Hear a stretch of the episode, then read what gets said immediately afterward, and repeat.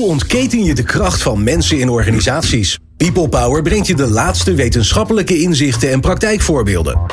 Over leiderschap en leren. Betrokkenheid en bevlogenheid. Inzetbaarheid en inclusie. Omdat mensen het verschil maken in jouw organisatie. People Power met Glenn van der Burg. Organisaties werken aan grote maatschappelijke en duurzaamheidsvraagstukken. Hun purpose, zo je wilt. In eerdere afleveringen bespraken we al hoe je die roeping van je bedrijf vindt en tot leven wekt. Maar in deze aflevering duiken we in de rol van het samen leren om dat gezamenlijke doel te bereiken.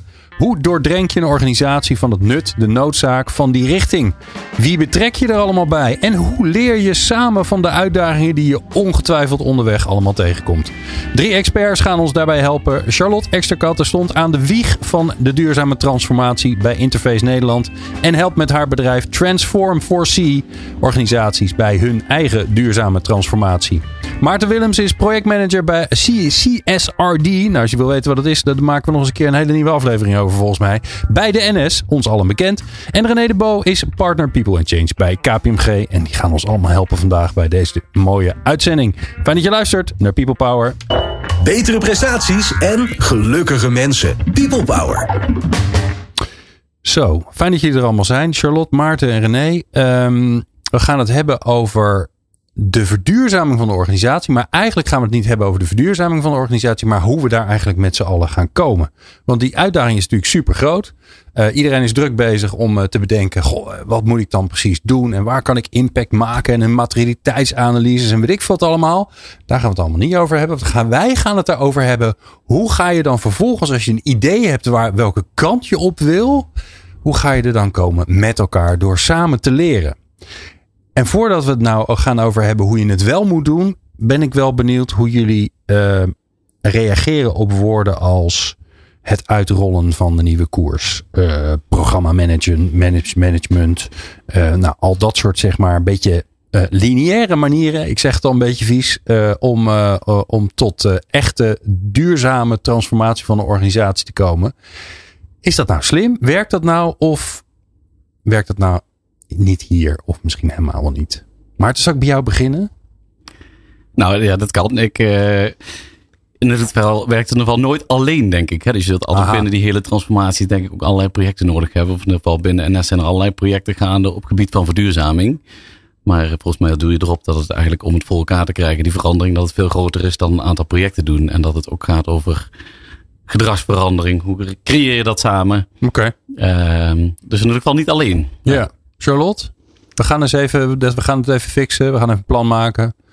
En uh, hoe wij de boel gaan verduurzamen. We hebben het allemaal op papier gezet. Zo, nou, projectjes gedaan. Even, hup, even Heel herkenbaar. Trickle down, trickle down in de organisatie. Hè? Trickle down en dan, uh, dan komt het allemaal goed. Ja, absoluut. Absoluut belangrijk om dat op die manier aan te pakken. Maar het is niet uh, snel genoeg om dan ook de transitiedoelen die we in 2030 okay. voor ons hebben. Oh, het is niet snel genoeg. Nee. En waarom is het niet snel genoeg? Het is een effectieve manier om je resources te organiseren en je tijd te allokeren. Maar het is niet de manier om tempo te maken, omdat je dan met ongelooflijk veel mensen te maken krijgt die mee moeten gaan in die veranderingen die we willen zien. Hè? De halvering van de broeikasgassen, halvering van het grondstoffengebruik in 2030 en daarna nog meer. Um, ja, dat moet sneller. En dat gaat niet met projecten en programma's. Hmm. Want die zijn niet ingericht op het organiseren van um, ja, projecten waarbij heel veel onbekendheid nog, uh, nog geldt. Okay. Hoe ga je om met die grote vraagstukken als bedrijf, als onderwijsinstelling, als overheid? Ongelooflijke opgave. Yeah. Ik zie twee stromen. Instrumenteel werken op deze manier. En aanvullend wil je eigenlijk een rentmeesterschap benadering daarop toepassen. Tuurlijk. Kan ik straks ja, meer de over rentmeester, ik, die, zet, die schrijf ik even op. De rentmeesterschap benadering. Ja, maar jij zegt dus het is gewoon niet snel genoeg. En er is nog veel onbekend. Dus dat kun je van tevoren niet weten. Dus Ja. dan kun je wel leuk een project gaan maken. Maar ja, we weten allemaal eh, onbekende, onbekendheden in een project. Die moeten altijd ergens op een lijstje staan. Ja. Dat noemen we dan risico's. Eh, maar als dat er te veel zijn, dan moet je je misschien afvragen of die aanpak wel zo slim is. René, wat is jouw ervaring eh, ja, van die zeg maar, ik noem het dat maar lineair. Hè? Dus je, je begint ergens, je hebt een doel en je bedenkt hoe je het gaat doen in de tijd en je, wie je ervoor nodig hebt. En dan ga je aan de slag en aan het eind is het na zoveel maanden klaar en af. En dan heb je je deliverables gedaan. Je kijkt er ook een beetje Ja, ik- bij. ja, Jij vindt er echt Ja, nee, van. maar ik kan, ik kan het Ja. ook heel slecht. Dat is Ja. een beetje het probleem. Nou, maar ik, ik kan me heel erg vinden in wat Charlotte en Maarten zeggen. Voor sommige onderdelen heb je dat gewoon echt nodig. Maar je moet gewoon echt kijken, wat voor vraagstuk heb ik hier? En kan Ja. ik dat eh, in een project managen? Of heb ik daar echt een heel ander soort aanpak voor nodig? En wat, en wat, wat zou voor jou eh, de keuze zijn tussen doe ik het op de lineaire, gestructureerde manier of doe ik het op een andere, meer holistische manier? Hoe maak je die keus? Nou, ik denk het- voorbeeld wat jij gaf in de intro. We gaan het niet hebben over de materialiteitsassessment bijvoorbeeld. Daar kan je natuurlijk prima als een project oppakken. Ja. En dat heb je wel degelijk nodig om de transformatiebeweging die sneller en anders gaat eh, op gang te brengen. Ja. Dus het gaat inderdaad over van wat kan je, wat weet je over wat je moet opleveren met een project en hoe eh, helder is het doel. Of je het eh, met een reguliere projectaanpak kan aanpakken of eh, met een andere Ja, ja. aanpak. Nou, hebben we het natuurlijk eh, over dit mooie onderwerp duurzaamheid in people power. Dus uiteindelijk gaat het allemaal hier bij ons over de mensen. Hoe belangrijk zijn die mensen in je organisatie om dit voor elkaar te krijgen? Maarten. Nou ja, ik denk enorm. Ik heb eh, de afgelopen twee jaar bij eh, de inkooporganisatie van eh, NS gewerkt. En daar merk je in ieder geval gewoon dat er sommige inkopers onwijs bevlogen zijn over duurzaamheid. En ook heel veel kansen zien. En soms ook soms een beetje storen aan andere mensen in de organisatie. Waarvan ze denken, hé, hey, we kunnen toch eigenlijk veel meer. Ja. En eigenlijk, we hebben de afgelopen jaren nieuw beleid gemaakt. En dat is eigenlijk ook echt tot stand gekomen door, door, door de mensen die daar het hardst voor wilden gaan, zeg maar. hè. Dus dat is niet iets wat als een project gestart is of als een opdracht. Maar gewoon wat ontstaan is door mensen die dit eh, belangrijk vonden voor NS. En daar eigenlijk gewoon Ja. eh, eh, eh, ja, de- georganiseerd om daarmee aan de, om verder mee aan de slag te gaan. En om, om steeds ambitieuzere doelen te stellen. Ja. Heb je een voorbeeld van, een, van een collega waarvan je zegt van nou, ja, ik had een collega bij inkoop en die, eh, die heeft echt iets moois voor elkaar gekregen. Nou, er zijn eh, veel. dus het begon van, denk ik, de eerste dag dat ik bij NS begon. Toen begon ik met Koen. Die, die zei eigenlijk van, die heeft een analyse gedaan waar we allemaal niet bij betrokken waren. qua welke doelen eigenlijk niet meegenomen zijn bij inkooptrajecten. En dat we eigenlijk veel te weinig met circulariteit deden. Ja. En hij heeft zelf in, eh, we hebben nu bijvoorbeeld circulaire bouwprojecten. En dan gaat het niet over het slopen van een gebouw, maar dan gaat het over het oogsten van de materialen van de gebouwen. Waardoor je eh, veel meer, eh, nou, veel meer rendement hebt. In ieder geval een veel hogere waarde. En het, uiteindelijk werden ze bij ons nog goedkoper ook, die, die projecten. Eh, En maar dat begon bij hem. Nou, dat, dat bouwen begint bij hem en het, het verhaal van de wielen. En Ik heb eh, Alexander, onze wielen van NS, dat is ook een, eh, dat is, dat is het verhaal van Alexander geweest. Die, die zelf gedacht heeft, ik wil, die, eh, ik wil emissie verminderen. En de, hoe kan ik dat doen? En dat concreet gemaakt. En daardoor zijn de, de wielen, zeg maar, als er nu, die zijn zo circulair ingericht. Dat eh, de, de oude wielen worden nieuwe wielen. Ja, ik Klinkt allemaal heel er logisch, Een hele maar- flauwe grap in me op over wielen en circulair. Wielen, ja, maar, precies. eh, Ja. Ja, nee, maar die wielen zijn natuurlijk van, eh, ik zeg maar even eh, metaal. Dan is dat is een goede algemene term om te gebruiken. Want geen idee wat voor metaal. Maar die zijn van metaal en, eh, en ja, die moeten weer her- gesmolten worden. Kost een hoop energie. Dat is wat ik me erbij voor kan stellen. Ja, inderdaad. En eerst werden dus oude wielen, zeg maar, werden verkocht. En nu gaan ze circulair. En met- via de trein komen ze weer naar Nederland. eh, dus er zit een heel model achter. Wat toch eigenlijk vooral ontstaan is gewoon door een inkoper. Hè? Ja, gaaf. Die, dat, eh, die dat bedacht heeft en daarop meegekregen heeft. En, eh, ja. Ja. Nou, Charlotte, Ja. dat is wat je toch wil in je organisatie. Want dat Ja. soort dingen, die zorgen voor snelheid. Nou, wat je daarin merkt, is dat die menselijke factor eigenlijk doorslaggevend is. Of zo'n idee ook werkelijkheid wordt. En misschien dat het idee van Koen en Alexander wel zo inspirerend was voor andere mensen. Dat die ook dacht, hé, hey, maar dit kan ik ook. En dat die techniek mogelijk is, dat weten we allemaal. Lees het boek Drawdown, 100 klimaatoplossingen. Kijk naar al die best practices. Alleen hoe snel zijn we in staat om die oplossingen ook toe te passen? En Ja. daar zijn gewoon een heleboel mensen bij betrokken. Want Alexander en Koen, die jij noemt, hebben waarschijnlijk wel nou, tientallen mensen in beweging moeten krijgen om mee te gaan in dit plan. En dat was doorslaggevend. En hoe vaardiger er je daarin bent, hoe sneller je je duurzame doelen haalt. Of je transitiedoelen zou ik het liever noemen. Ja. Want duurzaam eh, klinkt heel statisch. En volgens mij is het meer duurzaam ontwikkelen. En mensen ontwikkelen ideeën en oplossingen. En dat is niet statisch. Ja, nee, want eh, de oplossing die je vandaag bedenkt, die is duurzamer, maar niet de duurzaamste. Yes. Dus het blijft maar gaan ook. Ja. ja. Wat ik wel grappig vond was dat jij zei was van ja, eh, eh, je, je kunt ook snelheid maken, maar dat kun je niet doen door iedereen maar mee te nemen. Mhm. Ja. En, en toen dacht ik, ja, maar je moet toch iedereen meenemen? Dat is toch juist wat we willen? Dus er, er gebeurde iets raars in mijn hoofd. Ja, dus daar moet je me even bij helpen. Nee, uiteindelijk wil je dat iedereen in de organisatie iets anders gaat doen, waardoor je die broeikasgas hebt gehalveerd en die circulaire grondstoffen toepast. Ja. Het raakt uiteindelijk iedereen, of je nou woont of werkt of studeert. Ehm, iedereen krijgt te maken met die grote opgaves, klimaat en circulariteit. dus uiteindelijk moet iedereen er iets mee.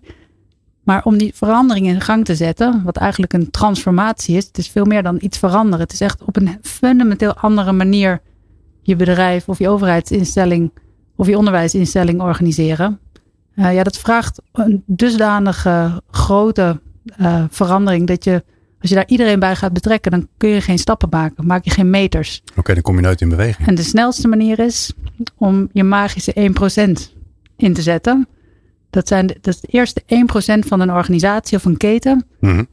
Die je wilt, ja, in, de, in de stand wilt krijgen van ja, hey, goed idee. We moeten eigenlijk iets gaan doen aan die opgaves. We kunnen er ook iets aan doen. Het is mogelijk. En we hebben er nog zin in ook. Oké. Okay. En als je die 1% langzaam uitbouwt tot een groep van 5% of 10%, dan heb je eigenlijk al genoeg mensen om te komen tot een tipping point waardoor je hele organisatie kan transformeren. Ja. Eigenlijk bouw je een soort nieuwe organisatie binnen een bestaande organisatie van Mm. mensen die iets anders doen dan ze altijd deden. En die daarvoor steeds meer draagvlak en enthousiasme krijgen. En nou, zeker voor het bedrijfsleven is het relevant dat je dat ook nog zakelijk succesvol doet. Ja. En gelukkig hebben we daar heel veel goede voorbeelden van. Ja. Uh, René, die, de, we hebben het niet voor niks, uh, samen, wij hebben dat namelijk gekozen samen met z'n tweeën, om het over samen leren te gaan hebben. Ja. Dat geeft natuurlijk al aan dat, kijk, als je, als je, als je weet hoe je het moet doen allemaal, dan hoef je ook niet meer te leren. Dan moet je het gewoon fixen. Dan moet je gewoon hard werken en dan moet je het regelen allemaal. Waarom is dat leren dan zo belangrijk in dit, nou in deze transformatie, laten we dat woord maar eens even aanhouden. Nou, als, je, als je weet waar je naartoe gaat, dan kan je het fixen. En wij weten eigenlijk, na het verhaal van Maarten en Charlotte ook, van we weten niet precies waar we naartoe gaan. Het enige is dat we ons voortdurend moeten blijven ontwikkelen om uh, bij te blijven dragen aan die duurzaamheidsdoelstellingen. En dat betekent dat we eigenlijk voortdurend ook moeten eiken wat werkt, wat werkt niet, hoe werken we samen, van wie heb ik iets nodig. En daar heb je elkaar voor nodig. Dus dat vraagt inderdaad een andere manier van werken, een andere manier van leren met elkaar. Dus daarom wilden we het heel graag over leren hebben. Maar ook een andere manier van organiseren. Want um, inherent aan leren is dat je het nog niet weet of nog niet kan. Ja. En, um, en dus ook dat het best wel een kans is dat het gewoon niet goed gaat. He, dus dat je niet een perfect eindresultaat oplevert binnen zoveel tijd. Ja, je hoort hem al. Klopt, Dus, ja. dus, en daarom ben ik natuurlijk zo flauw begonnen met die andere manieren van veranderen. Um, ja, hier, hier, gaat het om. Um, we hadden een idee. En hoera, het is mislukt. Want we hebben heel veel geleerd. Daar, daar wil je naartoe volgens mij, toch? Ik denk het ook. En ik denk ook dat als je kijkt, dat vond ik wel mooi wat Maarten vertelde over. Er is één iemand die is heel erg geïnspireerd. Die komt met een gedachte. Ik wil iets met het inkoopbeleid. Ik wil circulairder. En dan ga je dus met je partners in het ecosysteem praten. Waarbij eerst je nog eigenlijk hele uh, ouderwetse taal had van dit zijn onze leveranciers en dat zijn onze klanten. En langzaam zie je volgens mij ook organisaties die veel meer bezig zijn met de transformatie, duurzaamheid, het hebben over partners. Omdat we zijn met elkaar verantwoordelijk, rentmeesterschap misschien wel, voor de toekomst van onze planeet. Dus laten we dan ook met z'n allen uh, leren samenwerken om dat voor elkaar te krijgen. Ja, en wat ik nou zo spannend vind, maar daar gaan we straks het over hebben. Hoe breng je die twee werelden nou in elkaar, bij elkaar? Hè? Want het is allemaal leuk uh, dat we gaan verduurzamen. Maar ik vind uiteindelijk ook belangrijk dat die, tijd, dat die trein gewoon op tijd rijdt. En dat, dat er niet iemand staat. Ja, nee, we hebben fantastisch veel geleerd vandaag. Maar helaas, we zijn niet op de bestemming aangekomen. En hoe je dat nou bij elkaar brengt, dat hoor je zo. Experts en wetenschappers over de kracht van mensen in organisaties. People Power. Oké. Okay. Um, lerend veranderen, veranderend leren, samen leren. Nou, dat soort woorden die gooien we in de tombola aan. Daar komt dan iets moois uit. Um, wat ik wel, wel gaaf uh, vind, Maarten, is je moet natuurlijk elke keer denken aan, uh, aan Koen en Alexander, die wij hier in dit programma tot leven hebben gewekt. Die, die zijn natuurlijk waarschijnlijk ook niet begonnen met een oh ja, ik ben wel, ik vind inderdaad duurzaamheid leuk en belangrijk. Het eerste wat ik eens even ga doen is een projectplan maken. Die zijn waarschijnlijk gaan praten met mensen en die hebben ook iets bedacht en dat is waarschijnlijk misgegaan en toen hebben ze weer wat anders bedacht. En dus die, ja, je, je struikelt een toch een beetje door het leven. Want als je struikelt, dan leer je wat. Alleen hoe, hoe ga je dat nou in een omgeving, wat een meestal een organisatie of een bedrijf is, waarbij uh, er ook gelukkig maar een heel groot systeem is wat gericht is op presteren en kwaliteit en zekerheid en compliance en, enzovoorts. Hoe breng je die werelden bij elkaar?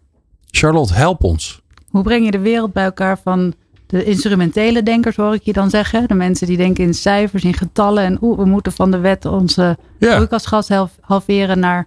En hoe gaan we dat dan anders doen in onze inkoop, in onze marketing? Ja, maar, ja en vooral ook de mensen die, die in dat die zo opgeleid en opgevoed zijn. Van ja, uh, die, die op het moment dat iemand zegt, ja, ik heb een leuk idee en ik hier en dat en dat vind ik belangrijk. En die zeggen dan, oké, nou, en uh, hoe ga je dat dan aanpakken? Wat is je plan? En die gaan dan, ja, die hebben geleerd om gestructureerd te denken, om te denken in, oké, en wat gaat er dan mis? En dan, ja, die, nou ja, die zijn Prins 2 of die zijn een andere uh, manier van werken gewend.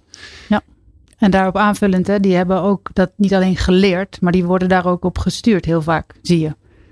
Ja. Dus de output die er verwacht wordt, die moet ook geleverd worden. Anders kunnen die mensen hun verantwoording niet afleggen. Ja, en sterker nog, het is ook heel belangrijk. Laten we dat mhm. even hier aangeven. Het is niet, Ik ben er niet zo goed in, dus vind ik het niet zo leuk. En andersom. Maar het is wel heel belangrijk. Daardoor rij je trein op tijd en zo. Ja, het heeft een functie. Hè? Zo organiseren we ons. Het is best wel effectief. Ja. Hoe ook weer je workforce inzetten. Wat we zien, uh, dat er een groep organisaties is die al bewezen duurzame doelen of hun transitiedoelen hebben gehaald. Die doen het wel anders. Die hebben die instrumentele ja, organisatie ook. Eh, maar die hebben daarnaast een ander vehikel. En dat noem ik ja, vanuit de rentmeesterschapsbenadering de manier ja, van pioniers. En die laten zien dat als je werkt vanuit een hele duidelijke visie op de toekomst, heel wenkend, voorstelbaar. Kijk, zo willen we graag dat die wereld eruit ziet. Hoe onze organisatie eruit ziet als we die broeikasgas hebben gehalveerd en die, dat grondstoffengebruik drastisch hebben teruggebracht. Oké, maar hier zeg je al iets moois. Want jij zegt dat moet een wenkend perspectief zijn. En toen dacht ik, nou nu gaat ze zeggen, nou, met een duidelijk doel. Maar je noemt dus de doelen en dan zeg je, en dan is het belangrijk dat je weet hoe de organisatie eruit ziet, hoe het daar voelt, als je die doelen bereikt hebt. Ja, dus het gaat niet om die doelen zelf. Nee. Dus eh, 55% minder broeikasgassen, dat, dat zegt niemand iets. Nee, maar dat is niet, wel wat we dominant communiceren. Maar wat wel interessant is, als je zegt, hé, hey, hoe zou het zijn als deze organisatie geen afval meer produceert? Of dat we op een hele andere manier producten leveren, waardoor we geen broeikasgassen meer uitstoten, of in ieder geval de helft. En hoe ziet dat er dan uit? En door die vraag te stellen en met een kleine groep in je organisatie van gemotiveerde mensen mhm. die vraag te gaan beantwoorden met elkaar, dat geeft een superstevig fundament. Niet alleen voor draagvlak, maar ook de collectieve intelligentie van die mensen, die wordt meteen al in die visie gebracht. Ja. En die visie is vertaald in gedrag. Dus niet alleen hoe ziet het eruit. Visueel maken helpt daar wel onwijs bij video, infographics. Maar vooral.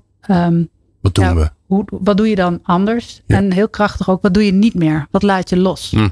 En dat beeld vastpakken met elkaar, dat willen vastpakken, daar wil je eigenlijk in de eerste fase van je transitie heel erg op investeren. Ja, en jij, dat is de magische 1%. Dus je begint met een relatief kleine groep. Ja, dan denk ik altijd, ja, als je 100.000 mensen hebt, zijn er nog steeds duizend mensen. Dus nog steeds veel mensen. Maar gelukkig zijn er niet zoveel organisaties van 100.000 mensen. Maar een relatief kleine groep. Hoe maak je daar de keuze in? Want je, je wil natuurlijk de, de Koen en de Alexanders, die wil je hebben. Want die, die, daarvan, daarvan weet je, die gaan wat doen. Uh, nadat we met ze aan de slag zijn gegaan. Of terwijl we met ze aan de slag zijn gegaan. Maar je weet van tevoren niet wie dat zijn, toch? Klopt. En tegelijkertijd weet je het eigenlijk wel. Dus wat we vaak, uh, nou, we krijgen vaak de vraag van leiders uit organisaties van joh, we moeten sneller. Ik weet niet precies hoe, waar gaan we beginnen? En dan zeggen wij, stap 1 is, bouw een krachtteam die in staat is om die transitie versneller uh, te activeren. Dus die vijf mensen zijn dat maar, die oh. met elkaar uh, aan de lat staan om te zeggen, mensen leuk, die duurzame doelen.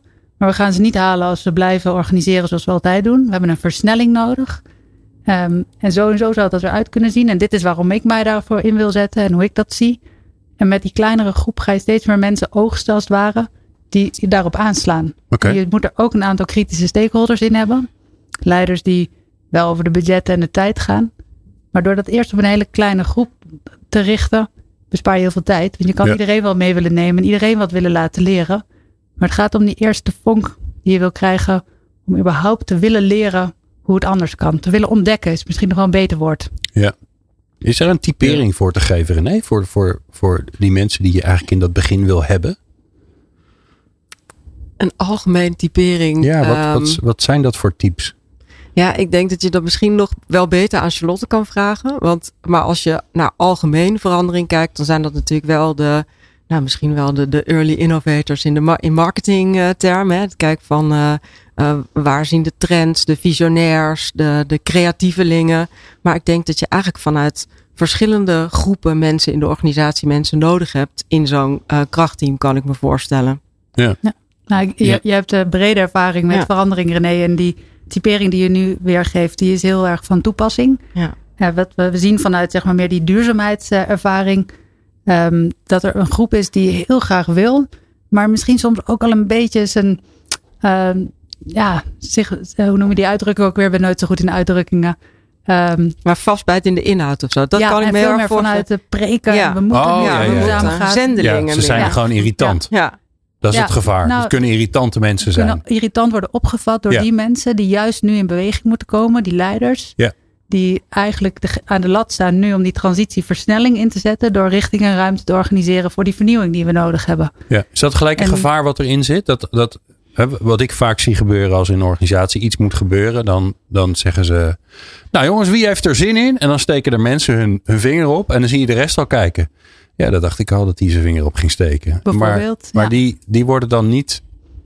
Die worden niet per se gezien als nou de meest betrouwbare personen van oh, als die gaat, dan is het goed, dan gaat het goed komen, dan geloof ik er ook in. Ja, bijvoorbeeld. Ja, Ja, het is ook een ander tijdsbestek, Len. Het is het tijdsbestek waarin er echt wel veel in de media natuurlijk is over de gevolgen van klimaatverandering. Zeker. We hebben het bij jongeren al over klimaatangst. Ehm, er leven heel veel gevoelens in mensen hun normale leven, even los van de werkrollen die ze hebben.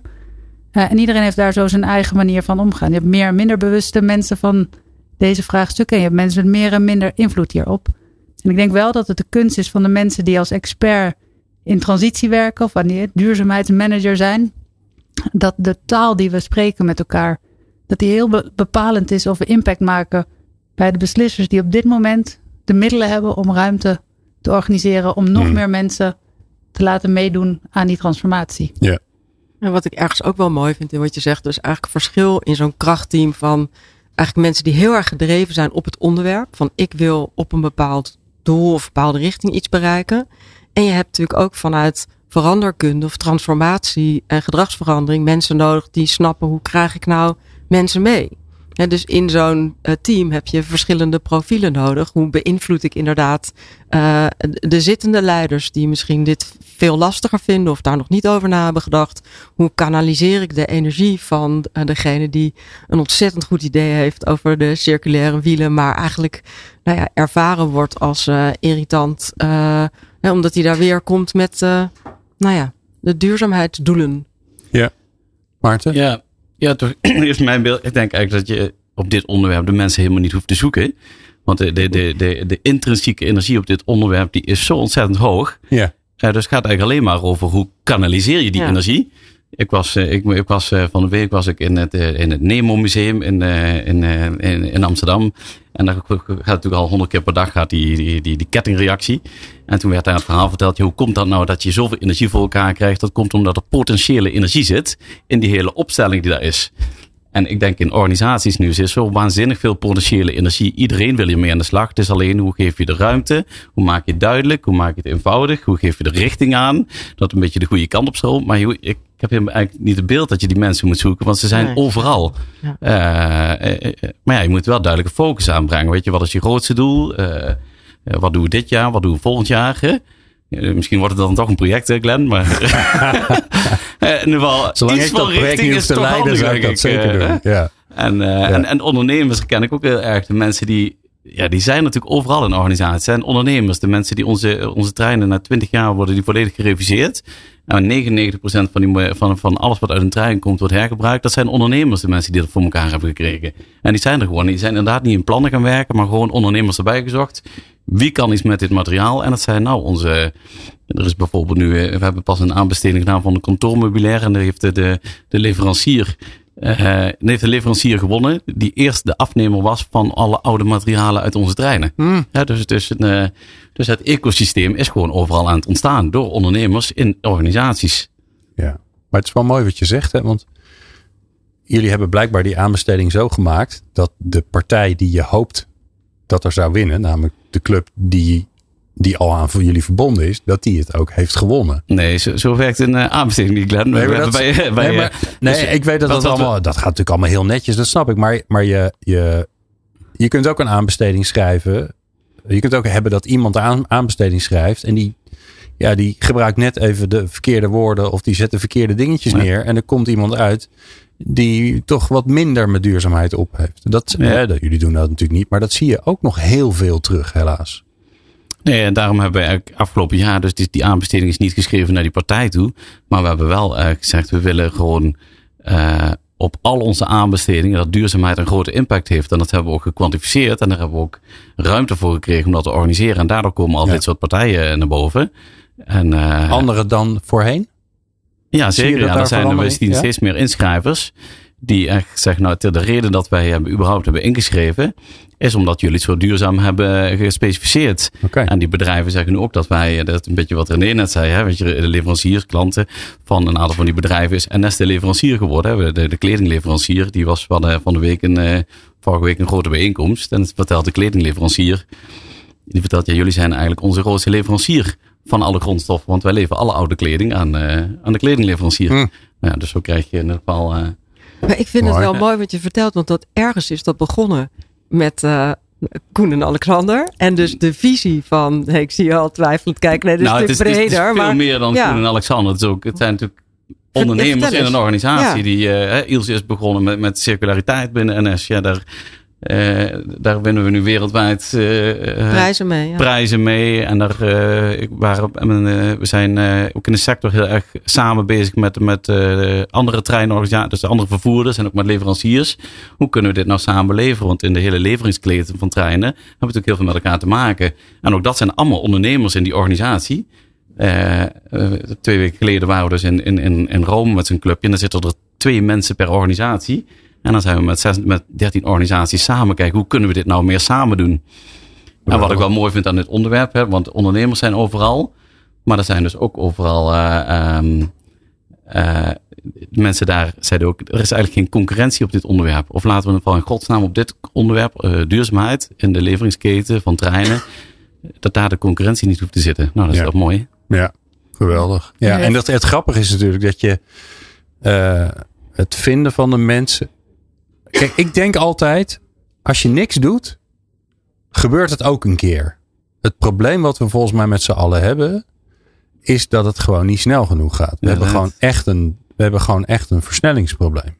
Ja, en, en ik denk ook wel, natuurlijk ben ik voor het versnellen. Dat is niet voor niks hebben we het platform 100 Months to Change opgericht op 1 september 2021.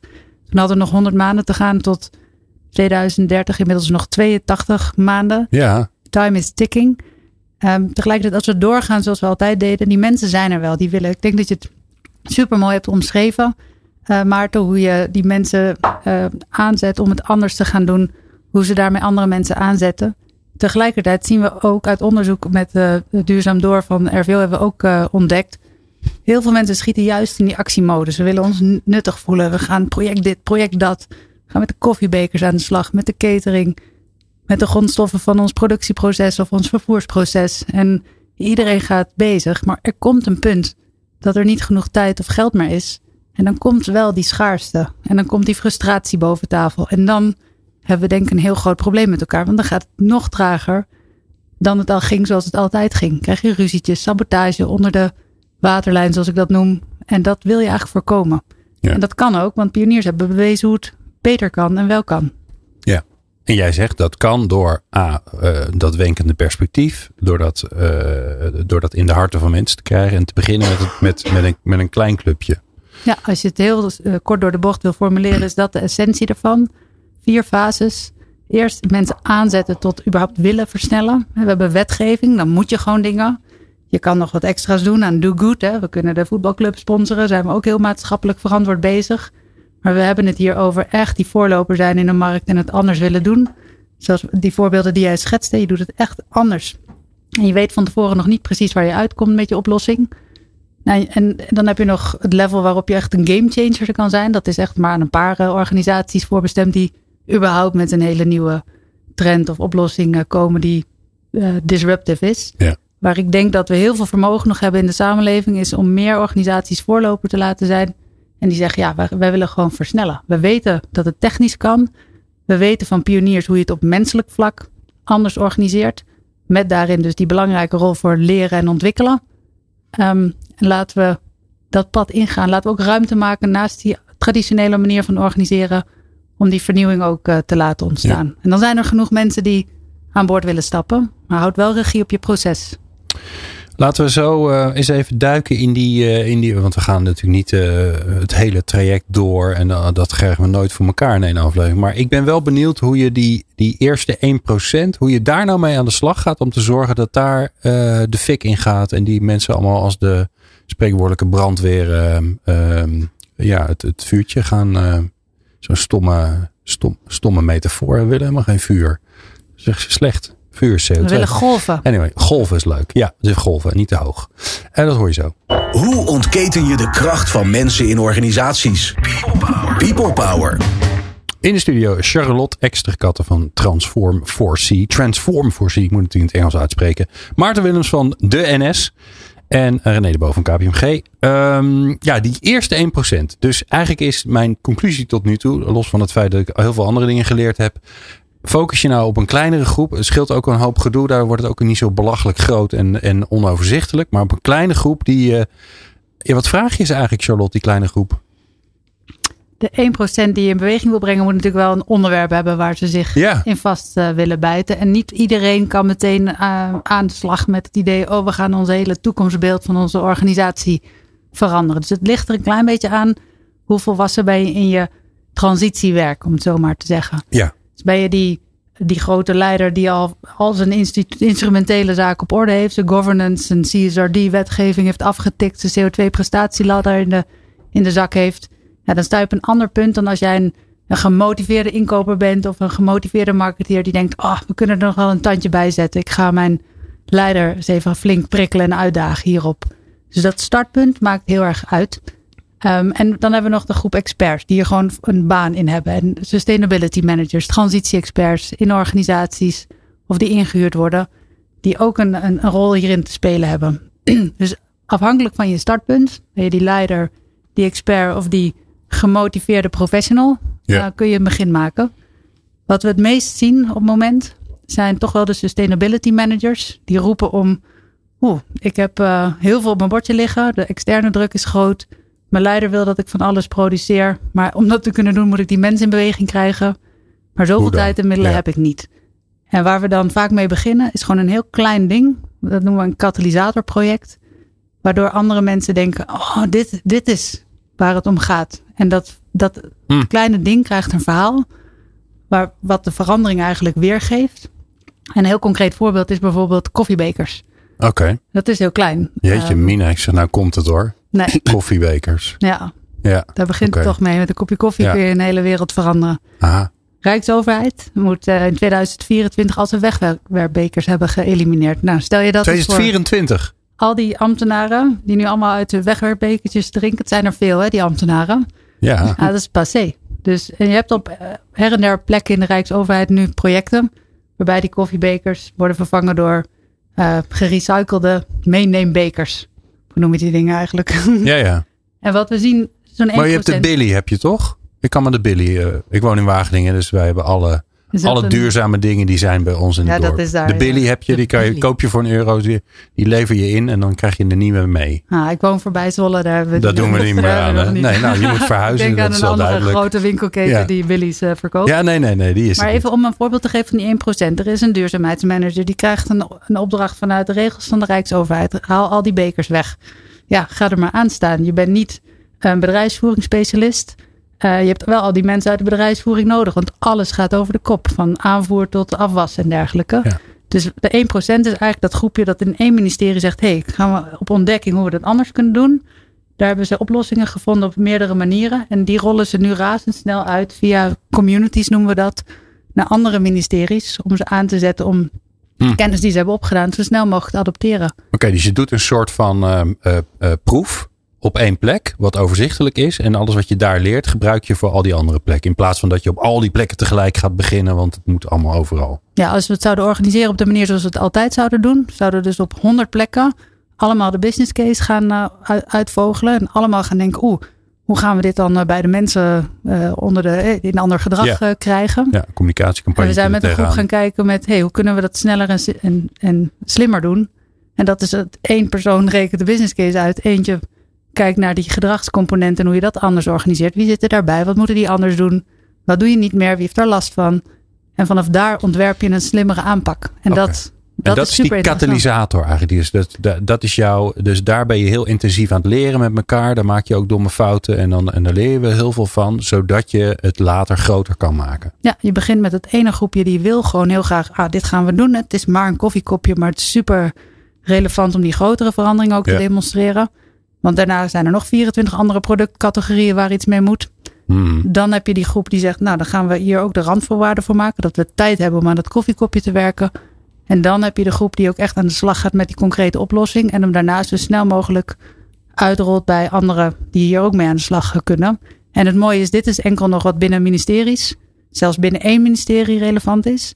Maar dit soort kennis kun je ook heel snel uitrollen naar partijen. Kijk even naar jou. Ja, de NS moet ook van ze van ze. Die is ook met koffiebekers bezig. Ja, daar zijn ze heel druk mee bezig. Heel veel plekken gebeurt dit. Ja, ik heb een van de duurzaamheidsmanagers van de NS in een ander programma langs gehad. Ik weet dat dit een groot vraagstuk is. Uh.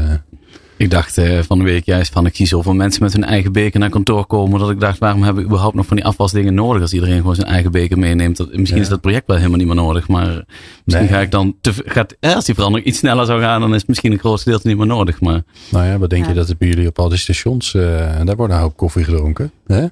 Nou en daardoor hebben we natuurlijk ook, uh, krijg je korting als je, nee het is andersom natuurlijk hè. Vooral, als je je eigen beker meeneemt. Ja, je moet extra betalen voor een bekertje. Ja. ja. Dus de standaardprijs is uh, op stations is uh, van uitgaande dat, het, dat normaal is, je neemt je eigen beker mee. Ja. En als je dat niet hebt, dan betaal je extra. Dus dat vind ik. Hè? Ja. Het heeft ook wel tot gevolg. Een van de oplossingen is namelijk dat we met z'n allen gewoon minder koffie drinken. Dat was vooral voor de ambtenarengroep een grote schok. Oh ja, dat is inderdaad heel voor de hand liggend. Uh, maar werken bijvoorbeeld ook met een grote bank. En daar hebben ze ook dit beleid doorgevoerd. En nu krijg ik als gast opeens geen koffie meer. Want dat is veel te ingewikkeld met die beker. En ja, dan moet je je eigen beker meenemen. Ja. Heb je een leenbeker? Die kun je daar krijgen dan inderdaad. Ja. ja. Maar dus het is aan alle kanten is het nog echt in uh, opkomst. Maar het idee erachter, we hebben het over leren. Daar weet jij ook van alles uh, van René. Het leren is, gaat ook bij koffiebekertjes al heel veel betekenen voor heel veel mensen. En ik hoop dat ze vanaf daar de grotere dingen ook kunnen aanpakken. Ik ben wel benieuwd hoe jij dat tegenkomt. Nou, wat, wat ik wel interessant vind, wat je zegt over die koffiebekers. En uh, dus je zit in een, in een klein project, die mensen die daar enthousiast over zijn, die willen zelf echt zo'n verandering doormaken.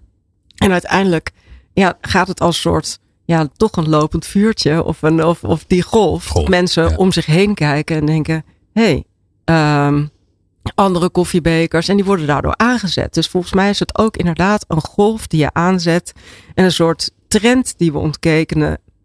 En je naar de mensen om je heen kijkt van uh, waar wil ik iets van leren, waar wil ik op meeliften. En zo groeit die golf eigenlijk alleen maar. Ja, laten we het daar dan nog even over hebben. Want ik, ik denk nu, oké, dat, dat katalysator eh, ding hebben we gehad. We, we, hebben, we zijn aan de slag gegaan met die koffiebekers en heel veel van geleerd als voorbeeld. Of een ander ding. Maar je hebt dat katalysator, dat heb je gedaan. Maar dan zit jij nog niet aan de 1% van de hele organisatie. Dan zit je nog, uh, nog aan een beginnetje. Dus hoe zorg je er nou voor dat mensen wat algemener geïnspireerd worden om uh, zodat de, nou ja, daar zijn ze weer, hè, de Koenen en de Alexanders uh, en, uh, en de Fatima's, laten we maar zorgen dat we ook nog een paar vrouwennamen doorheen gooien.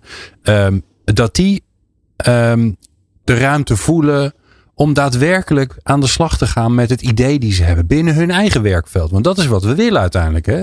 Want uiteindelijk zien mensen die het echte werk doen, die zien natuurlijk van ja, ik koop al jarenlang A in. Uh, volgens mij moet daar iets in gaan veranderen. We moeten echt wel onderscheid maken tussen type organisaties. Hier heb je de grotere organisaties die, die bijna bureaucratisch werken. De grotere banken, de, organisaties, accountants ook, die heel veel in de regelgeving ook, ook hebben, overheidsorganisaties. Dat zijn honderdduizenden mensen bij elkaar. En hoe je daar een vernieuwing organiseert, dat is een heel ander spel dan als je een middelgroot bedrijf bent. Maar in alle gevallen blijft die 1% wel voorop staan. Hoe breng je die in kaart? Ben jij die leider die heel veel invloed en ruimte heeft om mensen bij elkaar te brengen en die ruimte goed vorm te geven? Of ben jij die gemotiveerde professional die zonder middelen en zonder tijd eigenlijk andere mensen aanzet? Dat is een heel belangrijk startpunt. Maar als het puur gaat om die koffiebekers, maken we echt een krachtenveldanalyse van alles en iedereen die te maken heeft met die hele keten van de koffiebeker in de organisatie. En dit kun je dus ook toepassen op bijvoorbeeld, uh, stel je wil uh, waterstof um, voertuigen gaan introduceren op je bouwplaats. Of je wil plantaardige voedingsoplossingen gaan uh, aanbieden terwijl je eigenlijk vleesproducten aanbood. Ja. Um, dus maak even die koffiebeker als symbool. En je moet eigenlijk het gewoon gaan tekenen van hoe zit het spel in elkaar. Wie heeft hier als mens allemaal mee te maken? Van gebruiker tot leverancier. En als we dit anders willen, welke opties hebben we dan? En dan kom je vanzelf bij een groep van 1% van mensen die je nodig hebt om die vernieuwing door te voeren. En dan is wel de kunst, doe die vernieuwing, maar leer vervolgens ook wat werkte en wat je tegenkwam wat niet werkte. Yeah. We hebben pilots uh, meegemaakt waarbij gewoon de koffiebekers, die, die wegwerpbekers zijn weggehaald. En welke chaos ontstaat er eigenlijk dan? Super interessant. Oh, dat, is een, ja, dat, Tot dat, dat vind ik een leuke De perfecte beker. Uh, ja, die toch helaas in China geproduceerd bleek te zijn. Aha. Dat riep weer andere vragen op over mensenrechten. En leer ervan, maar zoek dan zo snel mogelijk ook de volgende uh, oplossing. En de kunst hier is dat er iemand of een groepje wat van, van vijf mensen wat ons betreft, die dat proces heel goed monitort. Anders vervliegt het en ja. ben je die 1% zo weer kwijt. Ja, want iedereen heeft ook gewoon een dagelijkse baan en de dagelijkse beslommeringen. Ja. Ik wil even een beetje uh, lekker concreet afronden. Dan wil ik vooral eigenlijk uh, uh, richten op, die, op het, misschien wel de ondersteuning van de mensen die toch al de initiatieven nemen. He, want je, vaak is het, heb ik het gevoel dat ze eerder ondanks de organisatie zo verder ver zijn gekomen dan dankzij. Dus wat kun je nou als, uh, uh, als, als leidinggevende of als HR-professional doen om die mensen die toch al die initiatieven hebben om dingen te verduurzamen, te verbeteren, om die nou te helpen? Begin gewoon bij René. Die staat links van ja. mij en dan ga ik met de klok mee. Dat is handig. Nou, ik zat net te bedenken nog. En, en toen ik uh, naar Charlotte zat te luisteren van hoe gaat dat nou met die 1%? We hebben het heel erg gehad over die 1% en ook wat Maarten zei. Die er toch wel zijn, die er enthousiast over zijn. Maar ik denk dat je ook uh, de mensen die misschien nog wat minder expliciet nadenken over wat wil ik met duurzaamheid? Hoe uh, ga ik bijdragen? Eigenlijk wel zou moeten willen aanzetten. Dat is misschien niet je 1%.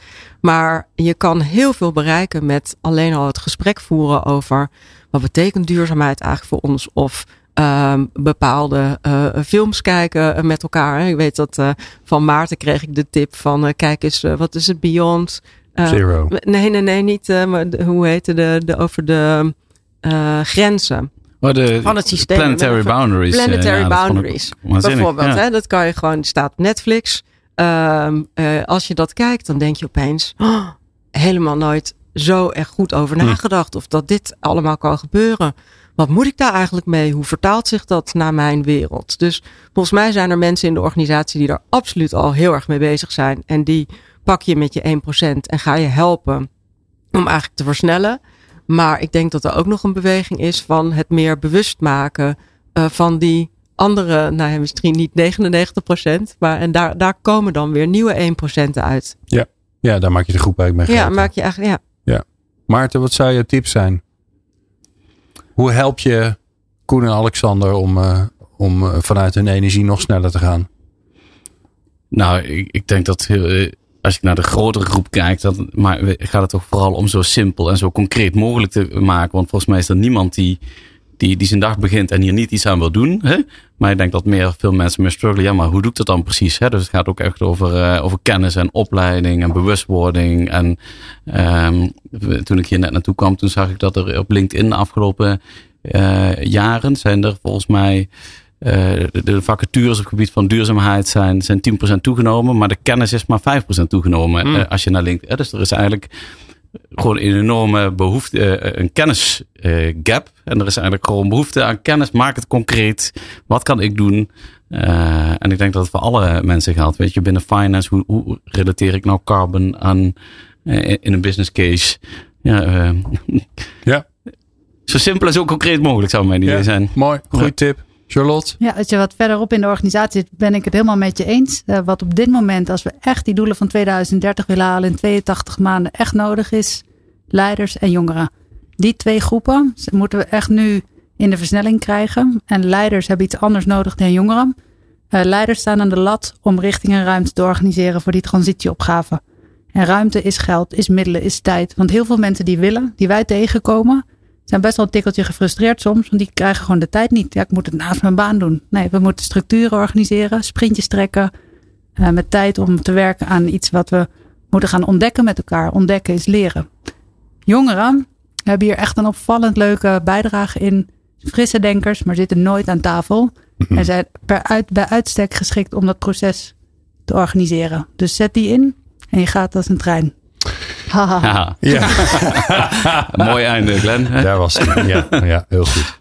Uh, dank jullie wel. Ik vond het bijzonder leuk uh, met jullie te spreken. Charlotte Eksterkatten, uh, Maarten Willems en René de Bo. ik zorg ervoor dat de film in ieder geval Planetary Boundaries en volgens mij Beyond Zero is niet online te zien, maar die kun je wel bij bezoeken. op 23 maart, 1 juni, 13 juli, et cetera. Daarom, dat vergeet iedereen weer. Maar ik zet het in een linkje. Dan kun je er gewoon op klikken en dan kun je gezellig die film kijken. Of het boek van Ray Anderson lezen, want dat is ook een prachtig boek. En dan weet je ongeveer hetzelfde. Klimaatwerkers heet het boek, Glenn. Oh, heel goed. Dankjewel voor het luisteren naar People Power.